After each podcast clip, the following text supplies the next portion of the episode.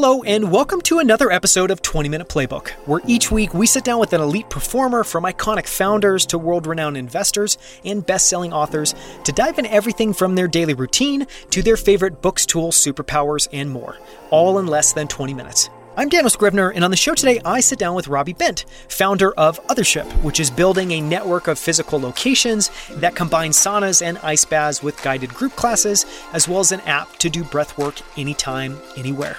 You can find the full show notes for this episode at outlieracademy.com slash 85, including links to everything we cover. For more from Robbie, you can follow him on Twitter at RobbieBent1. You can also learn more about Othership at othership.us or by following Othership underscore US on Twitter.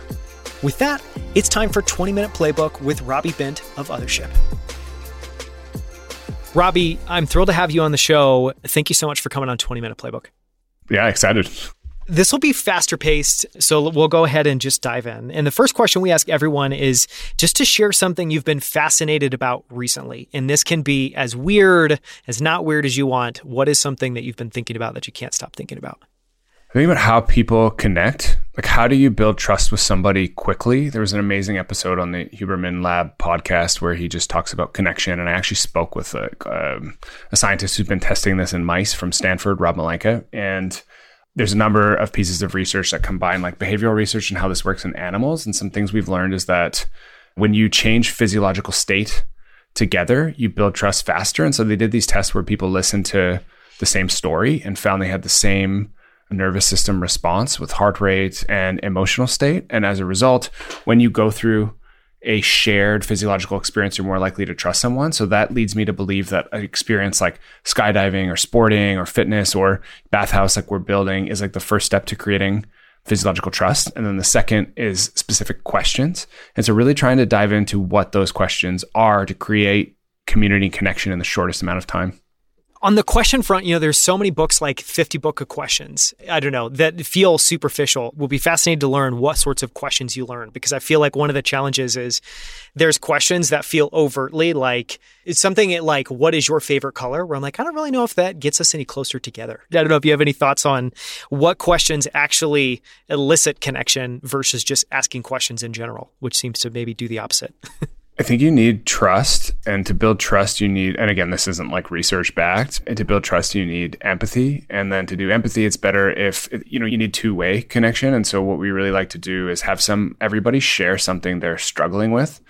And when you share, when you're vulnerable, it proves you, you are trustworthy. And then on top of that, we like to share compliments and gratitude towards you so you feel seen. And so you'll share something and then somebody will share back to you to make you feel seen. So you both are vulnerable, you feel seen, and you do that in a group. And that's sort of what we found as the best way to create connection quickly, but it's really new for us. So we're experimenting kind of every day. It's like questions with skin in the game. I like it. One of the things we always ask is if you can share your superpowers. And what we're really trying to ask there is, you know, I think all of us have gifts. What, when you're going through your day, do you feel like you're especially good at? And then how do you utilize those skills? How do you harness those strengths? I like more than anyone I've ever met can tap into excitement for what I'm doing. And so if I sat with you for five minutes and told you about this new like Cirque du Soleil style breathwork concert we're building, you'd be like, I fucking have to do this immediately. And I can harness so much and generate so much internal energy about what I'm excited about. And I've been able to do it since I was a little kid. It's like when I get excited about something, I get so I can feel it's like a fire is like lightning bolt is burning in my body and it just explodes. And so I'm really good at talking to people and getting them excited about like our company, what we're building, what I'm excited about. And so I just I love like I can almost explode with energy. It's fascinating. I've never had someone give that particular kind of superpower, but it definitely is true from my experiences, just talking with you. On the flip side of that, what do you struggle with and how have you improved or worked around those things over time? And I know it's potentially a deep question with no, I mean, I mean, there's two, and so like self love and like needing validation. So even now, like, kind of achieve my financial goals. I have this like awesome company, my product. I'm like, I love my product so much, and I'm still like, oh, it needs to be more. So let's maybe call that enough. And it stems from not enough self love. and working on this for like seven or eight years. I have an amazing family. Like my wife is incredible, and so it's just this idea of enough. Okay, you know, and because enough is a driver, and this is like a, I think it's in Ryan Holiday's book is one of the chapters, right? And it's like, you know, you talk to billionaires and they're like, oh, it's still not, it's, it just will never be enough. And as a result of that, I'm not balanced because I'm like pushing so hard. And so I've been struggling with like enough. And then as a result, balance, like just, you know, having time to myself. Yeah. On the habits and routine side, you know, and you could be somebody that has a immaculate routine you follow every single day. You can be someone that doesn't have any routine at all. Where are you on that spectrum and what sorts of habits or routines do you try to instill somewhat regularly, whether that's daily, weekly, or, you know, otherwise? I've been into this stuff for 10 years and I've been like four hour morning routine, like carrying around a bag of broccoli in my pocket so that like I'm eating my exact macros. And then I've been like, you know, crushing pizzas and just working 12 hours a day, like smoking a nicotine vape and a coffee. And so I've, I've been like both. And I think the real answer is like somewhere in between and having self love when you don't. And so for me, some type of like meditation or space, at least 10 minutes a day, some breath work after to start my day, some breath work after when I'm done work to kind of move from sympathetic to parasympathetic, like to rest and digest nervous system state where I can like relax, good sleep hygiene, completely dark room at a reasonable time with no TV at night during the weekdays. As long as I have that, and then I, I do, you know, three, four sauna ice baths a week and then probably like two to three exercise weight lifts. That is like plenty for me now. And so that's kind of the 80 20 of like, even if I'm busy, I can commit to 15 to 20 minutes of like some type of mindfulness, as I mentioned, with breath work and then a couple workouts. And then my social time is usually at the bathhouse. So it's healthy. And no more broccoli in your pocket, I'm guessing. No, I'll, I'll eat. I'd eat. I honestly uh, haven't been super strict about my diet for the last kind of year and a half. And so I might try to change that this year, but it's been more like, oh, if I'm going to go for pasta, I'm going to go for a pasta. Yeah. On the kind of fitness side, you talked about a lot of things there, whether it's diet, whether it's, you know, alternating between doing the sauna and ice bath and exercising. How do you generally think about your approach to diet, exercise, and sleep? And then if you can just talk a little bit about how those things have evolved over time. And obviously, you've spent a lot of time, I think, on the exercise, ice bath, sauna piece. And I'd be curious just for your take on does ice bath sauna replace exercise? Is it a complement to exercise? How do you think about those two things? It's a complement. And why I like it is because I can do it at like 9, 10 p.m. as a social thing. So if I'm looking to meet somebody instead of on Zoom, I'm like, hey, come, let's do a sauna together and, and hang out. And so it's really a social piece. It doesn't replace exercise at all, although it is a mimetic where your, your heart rate increases and improves circulation, circulatory system. But I think like exercise is essential. And so for me, I'm 37. I'm not trying to win any strength awards. I don't want to get injured. And so two things I do is just compound weightlifting. So squats, deadlifts, stuff like that, not super heavy weight at this time. And then I will row in the mornings a couple days a week. So I have a rower, which is super easy. I'll just do 2000 meters, takes like, you know, whatever, eight minutes or something like that. And between that, that's pretty good. And then I love to stretch. So I have another app called ROMWOD, which I actually like to use. We were watching a lot of TV last year to decompress. And so we've unplugged our TV and our nighttime. My wife and I, we throw on a ROMWOD, we stretch for 20 minutes, we share about our day. And that's kind of how we decompress we finish off with the breath work and then go to bed. So I think with like three, four stretches a week, two to three like weight lifts, and then a bit of rowing in the morning, and that's perfect. Yeah, it's a ton of varied activity. This is a new question, and so we'll see how it goes. But one of the questions I wanted to ask was around a recent purchase. So all of us have things that we're trying and have little things we might buy. That might be the silliest thing in the world, but that we really enjoy. Is there something that you've purchased recently? And this can be $100 or less. This can just be like, no, I bought this rower. It's somewhat expensive, but I love it.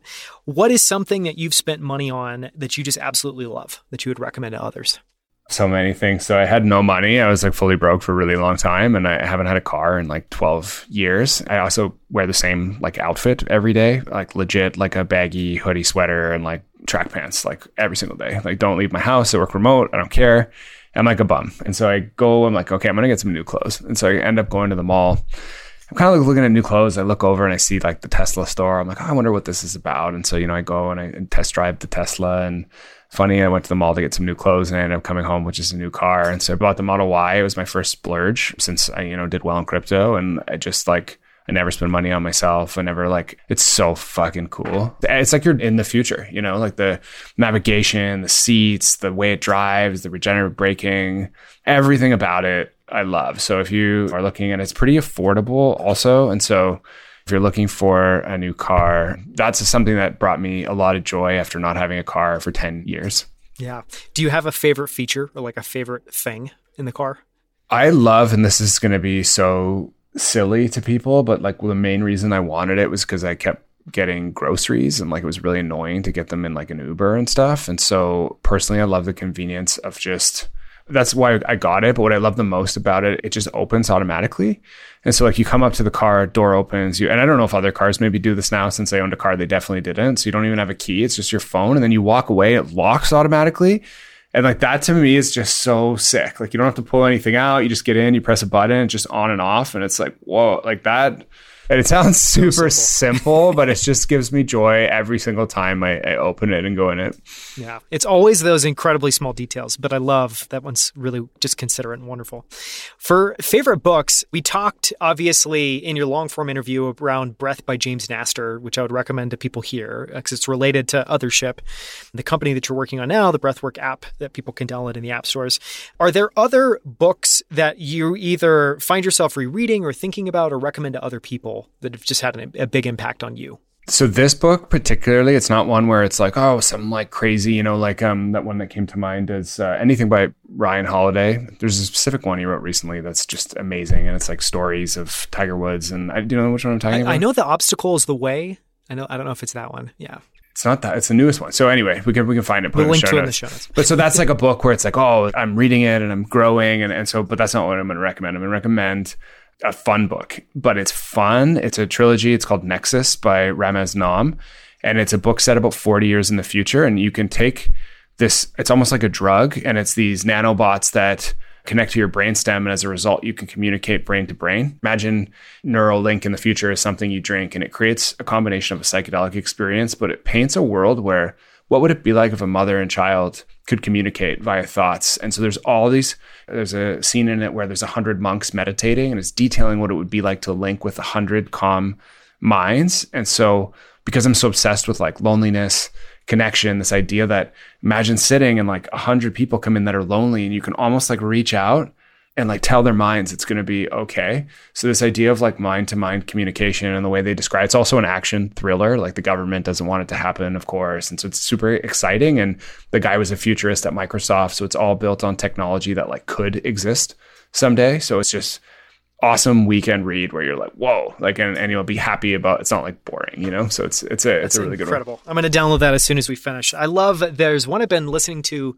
recently, an audiobook that's AI 2041, which is you know different. It's basically it's similar in that it's all stuff that's practical that's either in application today or is headed there, and it basically is 10 little vignettes of like how AI could show up in the future. But I love those project forward and I don't know, just think about crazy trippy experiences that could be every day, say 20 years, 30 years, 40 years from now.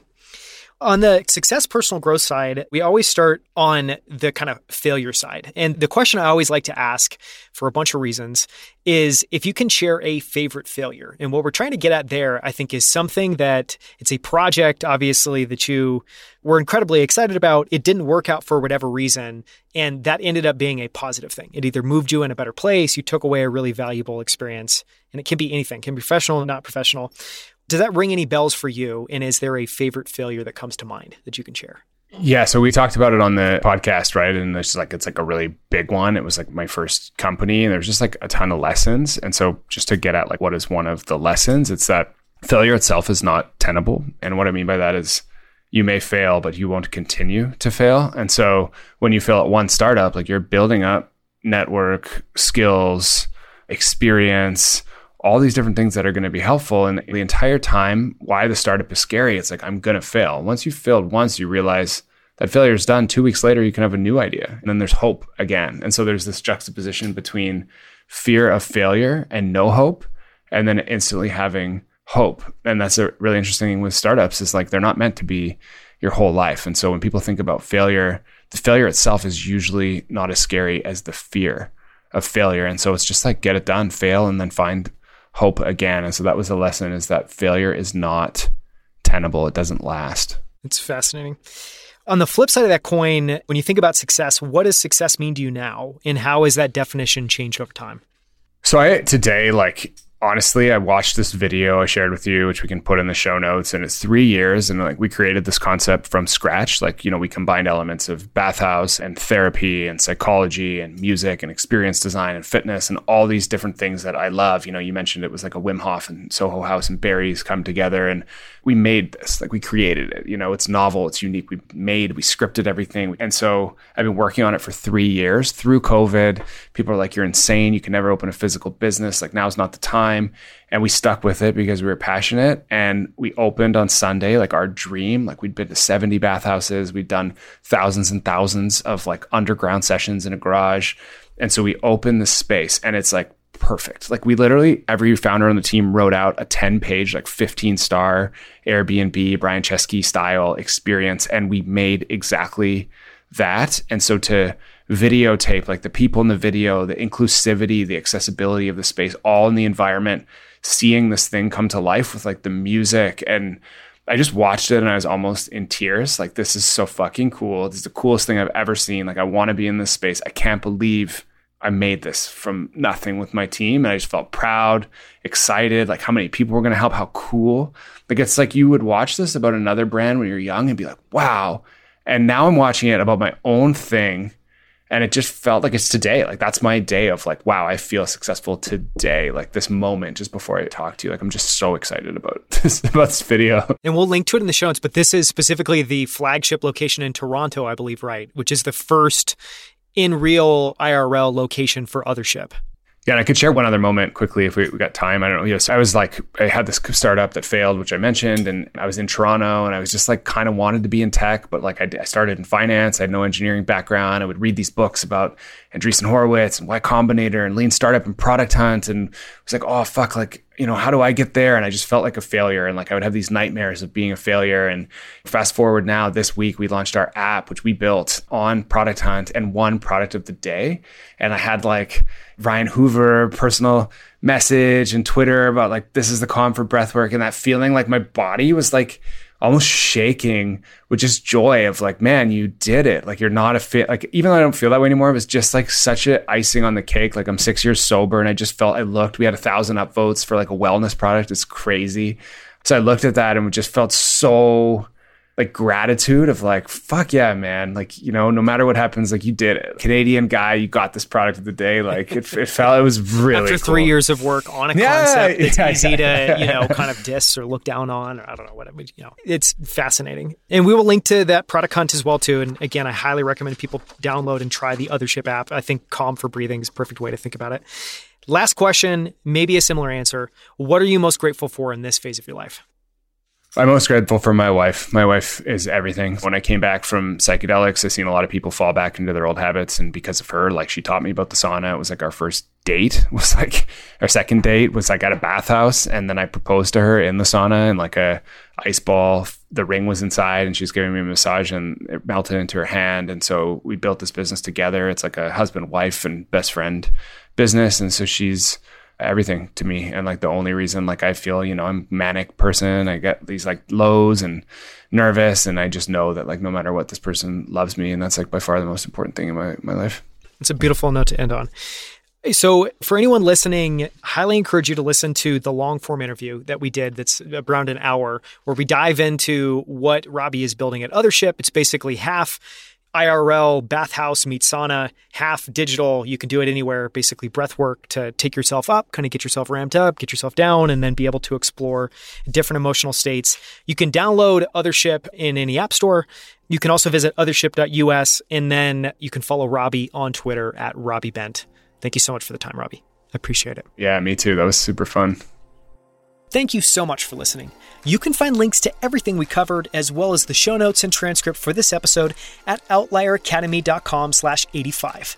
For more from Robbie Bent, listen to episode 82, where Robbie joins me on Infinite Games to go deep on Othership.